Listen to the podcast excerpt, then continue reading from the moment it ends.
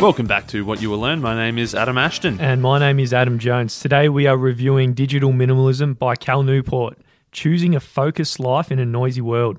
Mate, this is a, uh, a, a good eye opening idea about how much we're addicted to technology and everything digital these days, and a bit of a eye opener as to maybe we shouldn't be so addicted. Mm. So we're going to take you through a little journey through his other two books, So Good They Can't Ignore You into deep work, into digital minimalism, because they all are related into how social media is really having a huge cost on our lives and especially in our careers. They tie together very well, and if you if you want to listen to those full episodes, you can go back and search for those. But as a bit of context, so good they can't ignore you. Started off with the idea that you know people say you know find a, a job you love and you'll never work a day in your life, or you know follow your passion or follow your dreams, or if you just find your passion, then you'll love what you do and everything will be fine. But this book really went into the ideas that that probably isn't the best suggestion for a good career. Mm, so that's the passion hypothesis. It says that the key to finding occupational happiness is to first figure out what you're passionate about. Don't settle until you find what your passion is, and then find a job that matches that, and then all this money and uh, love for your job and all these kind of things will follow. But as you said, this is flawed for a few reasons. First of all, he says that passion is rare. And he's got a study to back this up. It was a survey of a bunch of Canadian students about, you know, what are all your passions out there? And they found that the top five were dance, hockey, skiing, reading, and swimming. Though dear to everyone's hearts what their passions were, none of them really aligned with actually a job where you can actually learn something or you can actually earn something. So only less than 4% of all the passions they listed you could actually make a living out of. Yeah, so it's that idea that you know we don't have this all we don't all know what our innate underlying passion is and it's just ready to find a job there. Another one is that passion takes time.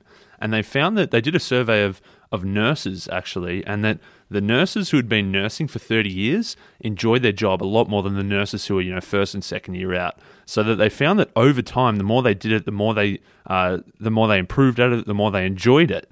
It became a passion rather than being a passion from the very start. Mm, if you think about those following their passion, just quitting their, their job, it, if you follow your passion, just quit your job straight away, you're not going to be there long enough to actually get competence so then you can actually get the fruits of passion.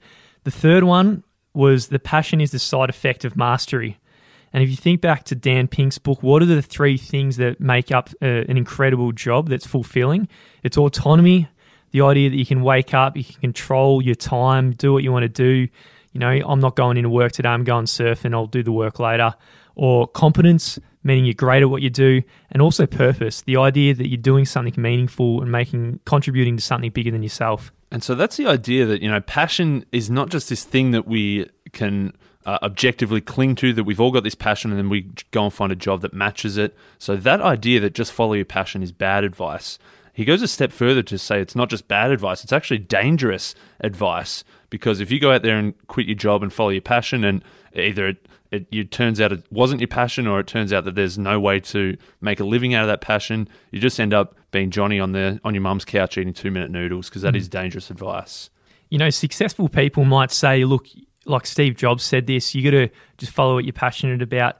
But if you look at it through the lens of say survivorship bias there are a lot of people out there who follow their passion who actually don't make the success like Steve Jobs does, and you never hear from them. So you're only hearing about a very select minor few who narrates their, their their past as if they were following passion, but in reality, they actually followed what Cal Newport suggests is um, the craftsman mindset to actually get good at what they do, and then you know, passion was a side effect of this. Yeah, he says that if Steve Jobs just followed his passion at the start, he probably would have been rocking out in India, yeah. doing a lot of yoga. Well, he was yeah, he was interested in Eastern mysticism and mm. Western history and and um, magic mushies and stuff, right? Yeah. Yeah, exactly. But it, it wasn't that, that later on when he looked back after a long career, a, a long successful career, that then he said, yeah, follow your passion, which, which is not necessarily what he set out to do. So the next thing he says that, you know, you need to focus on skill. So rather than the passion mindset of focusing on what the world can offer you and what, you know, matching up your passion with a job, he says instead take the craftsman mindset which is focusing on what you can offer the world and developing your skills and your competence. Get good at what you do first, rather than thinking, "Yeah, I'm passionate. This is what I. This is what I definitely want to do." What we said earlier, the elements of good work are, are creativity, impact, and control. So these things are rare and valuable in a lot of jobs. So if you want to go out and get these rare and valuable things, you need to be able to give something rare and valuable in return. So these this is what he calls career capital, the skills that are rare and valuable that give you leverage to actually go after these things will make a good career. Mm, it's like an, an economic transaction. If you want those things, creativity, impact, control, they're rare and valuable things. You can't just give something simple and expect that in return. In order to get something rare and valuable, you need to give something rare and valuable. So he says that that career capital, it really comes down to first and foremost getting really good at what you do, building those skills, and as the title suggests, becoming so good they can't ignore you. If you focus on building skills first and developing that capital, then you can later trade it in for creativity, impact, control. All right, so the key to getting that career capital before you trade it into the real things that give you uh, a good career is is the idea of skill development. And to actually develop skills, you need to deploy the idea of deliberate practice. And this is where you need to go down deep and dirty into something to learn it properly not necessarily dirty, but deep, definitely deep. some things you can, I guess. but then this is where it ties into his second book, which we'll bridge into now, which is Deep Work. Yeah, as you said, that you know we want to be developing important skills, and he distinguishes two types of work as shallow work versus deep work. Shallow work is the non-cognitively demanding stuff, like any logistical tasks. Often they're the things that don't take a lot of concentration or effort you have to do them in many cases. You know, they're things that you can do while you're distracted, though. And really, whilst a lot of the times they have to be done, they're not really creating any value and they're not uh, adding value to yourself in terms of that skill development element. Mm, so, as the name suggests, shallow, light, you're not really having to really use much of your brain in or to wrap your brain around much of a subject. So, you're just pushing out shitty little emails and stuff. Opposite to that is the deep work which he defines as professional activities performed in a, state of distraction free con- concentration that push your cognitive capacities to the limit. So these efforts create new value, improve your skill, and are hard to replicate. So in this, you're got no one distracting you. You're in an area by yourself for, for two to three hours. You're wrapping your brain around a really difficult task. And in that task, if it's just beyond your capacities. You're really pushing yourself and growing in competence to the to the challenge of what that task presents. And the only way to do that is through deep work. And if you keep doing that, that means over time you're actually going to be developing new skills and you're growing more cognitively and you, you, you're going to end up with rare and valuable skills like we were saying before. Yeah he says that deep work is a is a factor of, of two things. It's time spent multiplied by intensity of focus. So it's not just going out and spending a lot of time. It also has to be highly focused. So as you said not distracted. You're really are deliberately practicing deliberately working on tasks that will become increasingly valuable over time. And so it's sort of like what we said. So this the first book is saying passion is bad. Instead of following your passion, first work on your skills. And so his second book is saying, okay, now to work on your skills, go deep. Deep work, less distractions. And so at the same time that deep work is becoming increasingly valuable, it's also becoming increasingly rare because the world around us, companies and businesses that we work for, are pushing towards everybody being constantly connected, always reachable, open plan offices. People just come up and tap you on the shoulder and ask you for something. So all these distractions are reducing our intensity of focus of deep work. Mm, it's almost like a badge of honor for some people, I think, when you send them an email and then they reply three minutes later. Mm. They see a lot of people see that as oh, a badge definitely. of honor, but it's obvious that you know their whole working day they're probably in this state of shallow work where they're sitting in front of that inbox, and as soon as the inbox comes, they and they shoot one back like a ping pong ball. You know, and and what you just, said there. So this is things like that are becoming more valuable. Open plan offices where you can get distracted all day, but at the same time, we need to actually have um, the the the modern economy requires us to actually have these skills where you need to actually go deep in the first place. So for those who go towards deep and can prioritize depth, they're going to be increasingly rewarded. And so you might think that you're doing your deep work, you're working really hard for three hours on a project, and it won't hurt if you just check the email, quick 30 second response, and then you're back into your deep work. But there's this thing called attention residue. So even just that quick switching of tasks, you're really pulling yourself out of that focused deep work. And it really does take, you know, that extra 5, 10, 15 minutes that your brain is still in the background thinking about the email rather than focusing. So you really, every time, even you think it's a quick check, you've really pulled yourself out of that deep work and it takes a lot more time to get back into it. And that's where he's sort of tying into this new, brand new book, Digital Minimalism, how everything digital and connected has taken over. And it's really detracted from us being able to do deep work, which means we can't develop skills, which means we can't trade it in and build our career capital. If you think about the concept of attention residue, if you the, the thing that's probably going to take away the most from your attention residue is this idea of this constant static that you got this thing in your pocket, mm. you know, pulling your attention uh, up to 100 times a day for some people, hours and hours of each single day. This thing's pulling your attention. So, you know, we're losing control of our cognitive abilities and where we direct our cognitive attention to.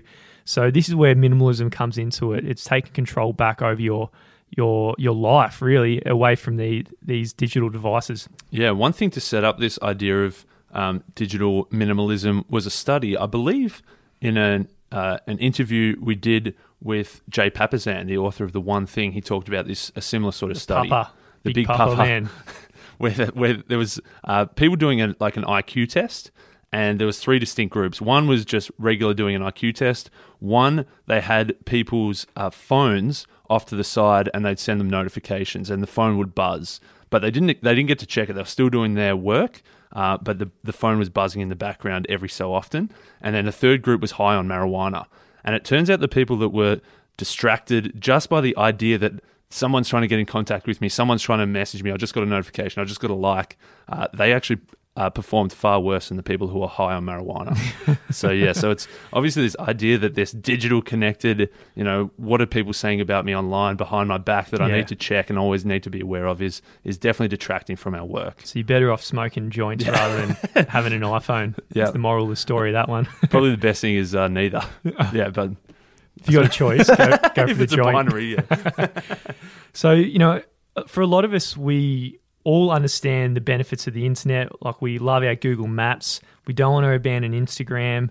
Um, but we don't really look at some of these negative impacts that it has on our lives. And these are coming increasingly important. So, uh, Big Cal, he does shine a light on these negative things. And he says it's kind of like a lopsided arm race, like more like a David versus Goliath kind of battle we're going going on through for attention, and we're not even aware that this war is going on. Mm. He says that you know, whilst our, our primitive brains, where we are uh, inherently, we have a need for social approval and to uh, connect and be part of the tribe because that's how we survived when we were, you know, hundreds of thousands of years ago. The bigger our tribe was, the the more protection and the more food and etc. So we have these underlying need to have this social approval, and you know, the social media companies prey on that. They know that we need this social approval, Yeah. so they'll give us a little notification, they'll give us a little like, they'll give us a little buzz in the pocket, and uh, we're as uh, Cal said, it's a lopsided arms race. We've got no chance against them. So when Facebook started out, if you think about when you downloaded Facebook, for a lot of people, what was 2007, 2008, so about 10 years ago, I guess you probably never thought that you'd actually be spending two hours Mm. a single day on it. When you first downloaded it, you thought, oh, be, I thought it'd be interesting to see, you know, Joe or Diana's boyfriend and relationship status or whatever. but today, it's really it's really taken a big chunk out of your life. Or also, when you first got your iPhone in, say, 2007, you thought that the music features were pretty cool, but you'd never be thinking that you'd actually check it 85 times a day, which is what the average person checks it. So it's kind of tr- it's kind of for small reasons you take your first footsteps in taking these devices and downloading your social platforms, but slowly and slowly and slowly it, it takes a big chunk out of your life. Yeah, and the um, it, a little bit into the more conspiracy realm Ooh. is that Cal said that at the time when Facebook was approaching their IPO, they needed people to spend more time on the platform because that's how they made money from ads and so on. So they wanted to bump up their revenues to IPO to get a higher valuation. In order to bump up their revenues, they need to bump up the amount of time people spent on there. And that's where they were able to use some of these uh, manipulative techniques, playing on our psychology, to hook people in to keep them there longer. Uh, and yeah, we, we both love a bit of conspiracy. Oh, I, yeah, I mate. reckon he's bang on there. Yeah, it's come up a few times, right? And this is a bit of a side note, but corporations, they're obliged to do what's best for the shareholders, not what's best for you or the social good or the planet or anything. They're all about quarterly earnings per share a lot of the time, and they're obligated to to earn profit and not improve the social social good. Yeah. So uh, Bill Maher, who uh, we neither of us probably know too much about, but he's uh, very popular in the US. Uh, he uh, went on one of his rants in 2012 saying that the tycoons of social media they have to stop pretending they're friendly nerds who are you know just building a better world for everybody and admit that they're tobacco farmers in t-shirts selling addictive product to children. Mm. So he's saying that they're just as bad as tobacco, but and possibly even worse because you know Philip Morris they just want your lungs, but Facebook and Twitter they want your soul. So yeah, they're not they're not out for the social good of the world. There was actually a Google engineer, Tristan Harris, who calls it a slot machine. So every time I check my phone, I'm playing this slot machine to see you get. So you know they've got actually the same people who program slot machines and the psychologists in the same groups at Facebook. If you look at the definition of addiction, it's the condition in which a person engages in the use of a substance or behavior for which the rewarding effects provide compelling incentive to to repeatedly pursue the behavior despite detrimental consequences. So, until only recently, this was kind of thought of only left for uh, alcohol or drugs, but now it's really obvious that it's actually behavioral addiction from tech companies as well. Yeah, if you if you feel like you're constantly pulling your phone out and you can't help it, and you're just checking those notifications, that is uh, approaching addiction level, similar to someone smoking or drinking who is uh, chemically addicted. Our behavior is an addiction, and uh, one of the things that they use, as you said, they're they're harnessing the ideas of you know the Vegas um, pokey machines, and they're using playing psychology to use it against us. One of the things is using random rewards. So there was a test about uh, pigeons where they if they peck a button, they get a food pellet. And if they do it every single time, that was one group. The second group was sometimes they'd get nothing, and sometimes if they peck the button, they might get three or four things. So it was random rewards in that uh, they never knew when their payoff was going to come. And the pigeons in the random rewards, as opposed to the consistent one pellet every time, peck that button a shitload more.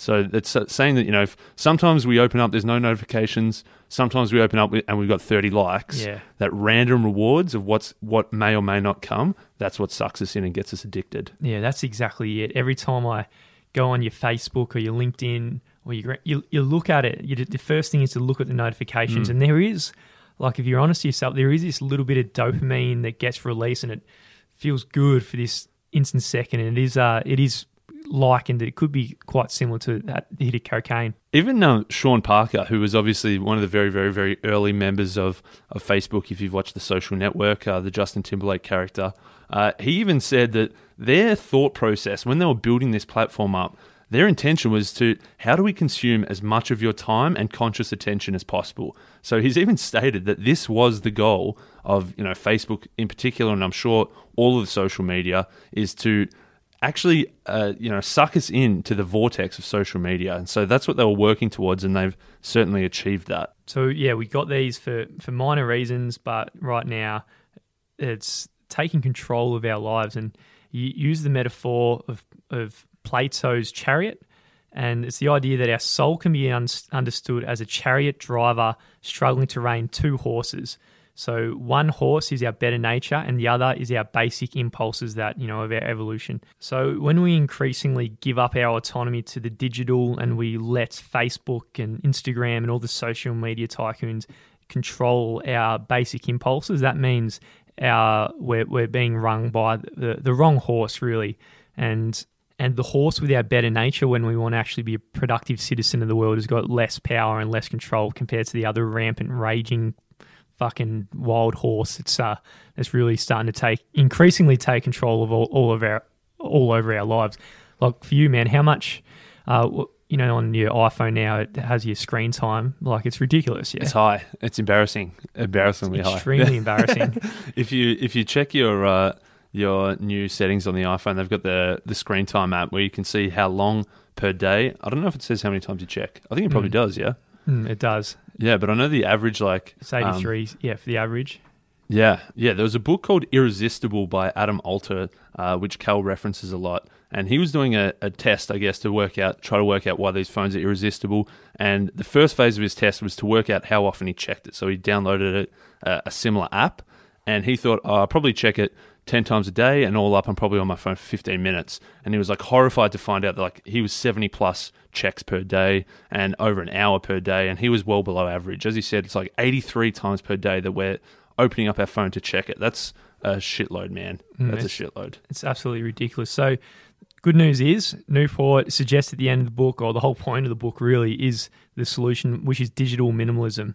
And to define it, he says it's a philosophy of technology use in which you focus your online time on a small number of carefully selected optimized activities that strongly support the things that you value and then happily miss out on everything else. Yeah. So this idea of digital minimalism, uh, it's not just uh, digital ignorism or something like that. It's not full digital is bad, completely cut it out of your life because there are significant benefits to using the internet, using everything digital that can enhance all areas of your life. But he's saying that we need to be very conscious and very specific and very careful about what we choose, uh, how we use it, and why we use it. It's being extremely conscious in performing a cost benefit analysis of every individual platform, like understanding what are the costs of this of Instagram and what is the benefit. There might be someone out there who owns a bakery or something, and there's a huge benefit in having Instagram. But at the same time, Facebook might serve no purpose for them. So it's each individual person has different utility in every single different device. And one key part of this, he says, is that there's the any benefit approach or the best use approach. So the any benefit approach might be you think, okay, I might uh, I use Instagram, I can check because I'm able to see what my friends are doing, and so that might be a benefit. Or you might say that you use Facebook because you can uh, you can keep aware of you know there's an, an event coming up, someone invites you, so you're not going to miss someone's birthday. That's an any benefit approach, saying okay, there's one single benefit of using Facebook, so I'm going to use Facebook, or there's one single benefit of using Instagram, so I'm going to use Instagram.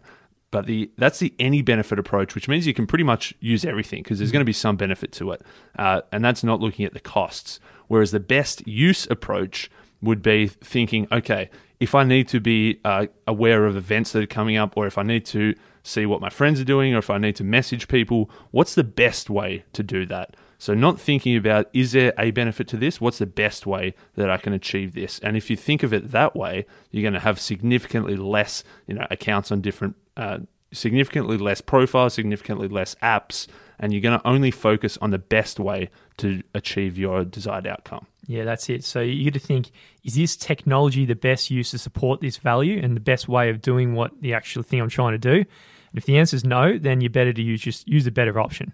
So you need to work back towards deep values in your technological choices. And what you end up doing if you do this all successfully, you transform these innovations from a source of distraction that really subtracts huge value for your life. If you think about the concept of developing career capital, and then it goes in toward uh, uh, technologies that support a life um, well lived. So if you sort of if you sold at at this point, obviously that if you you need to develop skills and career capital and to do that you need to do deep work to do that you need to reduce distraction to do that we need to try and become a digital minimalist And Then- the other benefits as well of digital minimalism is just you know, living a better life. But Yeah, yeah. He says it's not only um, work, but this book in particular, more than the other two, is also just about our personal relationships as well. Obviously, if you're um, you go to watch your kid's soccer game, but you're on your on your emails the whole time, or if you're sitting down to uh, for a wine and movie with your partner, and then you, you're checking Instagram the whole time. There are definitely are big, big, big negative implications of being constant, being so digital. So it's not just a work thing, but also a personal thing that we need to cut back on all of our digital connection. And so, one thing he suggests is a digital declutter, which is probably an extreme way to do it. But sometimes, if you need to make a big change, you need to make an extreme change. mm, gradual changing habits doesn't work very well for a lot of things, and especially this. So, the first thing you need to do, it's a three step process. You need to put aside a 30 day period where you'll take a break from optional technologies in your life. So, you know, what's the date today? It's March. For those who are game, do it for all of April. Hmm, that's ballsy. So put aside 30 days, as he says, removing optional technologies. Obviously, if you're working in an office and you've got to be on your uh, computer to do work and, and you got to be on emails. You can't just tell your boss, "I'm going to have 30 days of no computer time. Just I'm going to just use a pen and paper for the next 30 days." It's the optional things. It's the things on you know your social media. Maybe take 30 days off. If it's your phone and you play games on your phone on the train, take 30 days off. All right, so after the 30 days, you've really emptied all of the unnecessary social media out of your life. So, the third step, you need to reintroduce the optional technologies into your life. So, rather than just bringing them back in willy nilly like you got them in at the very start, you need to actually do that cost benefit analysis now and consciously choose which ones are going to add value to how the way you live. Yeah, rather than just thinking, okay, it's like a bit of a detox, rather than thinking, okay, I'm going to have a 30 day sugar detox, and then on the the first day of the on day 31, you're just back on the burgers and milkshakes. Mm. It's probably not the best way to do it. So the same goes with this. If you, uh, you know, take 30 days off social media and games, and then on day 31, you're just back on it.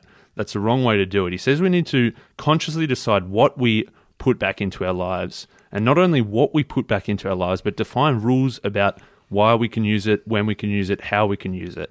So, for example, if you do decide, okay, Facebook is important to me for reasons A, B, and C, you don't put the app back on your phone. Maybe it's that you say, okay, on Tuesday night and Friday night each week at 6:30, I'm going to go on my laptop only and check for 20 minutes my notifications or reply to friends and send messages and stuff. So defining very clear rules, mm. not only what you're allowed to use, but how and when you can use them. Defining rules and also setting yourself up for systems because if you just let that you know, going back to that analogy of that horse run wild, which is your subconscious impulses, then you're probably in a, in a losing battle. So just setting yourself up to win. You know, one thing which I'm about to do is just let my girlfriend have my password for Facebook, just so you know I have to do that extra step of asking her to log me in first before I can check the notification. So, mm. you know, little things like that, you're gonna you're gonna win the battle. Yeah, that is one thing that obviously the easier it is to do something, then you, you're gonna do it. If you build as many barriers into it as possible, like rather than having the app on your phone that's always logged in, if you don't have the app on your phone and you don't have the password automatically saved and you have to physically go and find that password and put it in mm. each time, it's just extra barriers that every time you're going to stop and think, is this the best use of my time right now? Yeah, another one would be, you know, things like do not disturb. Mm. Um, you can have your phone on all the time. So there's, in the book, he's actually got a whole bunch of little things like that that you um you can you can deploy. So it's one of those books. If you can just just take three or four or five points, it's mm. fantastic. But if you actually do this full de- digital declutter, then it's going to offer huge value for you. So that's uh that's the digital minimalism, as you say, mate. If you do the full de- thirty day declutter, that's great. Even if you just do one thing, whether it's you uh, turn off all your notifications, that's a, a big step in the right direction as well. And so that's Big Cal Newport, the third book of his we've done. And in a couple of days, we've got our interview coming up with Cal Newport, uh, which should be phenomenal. Mm, looking forward to that one. He's a beast. We've been trying to get him for a while, actually. We have. He's a digital minimalist, mate. He's uh, tough to track down.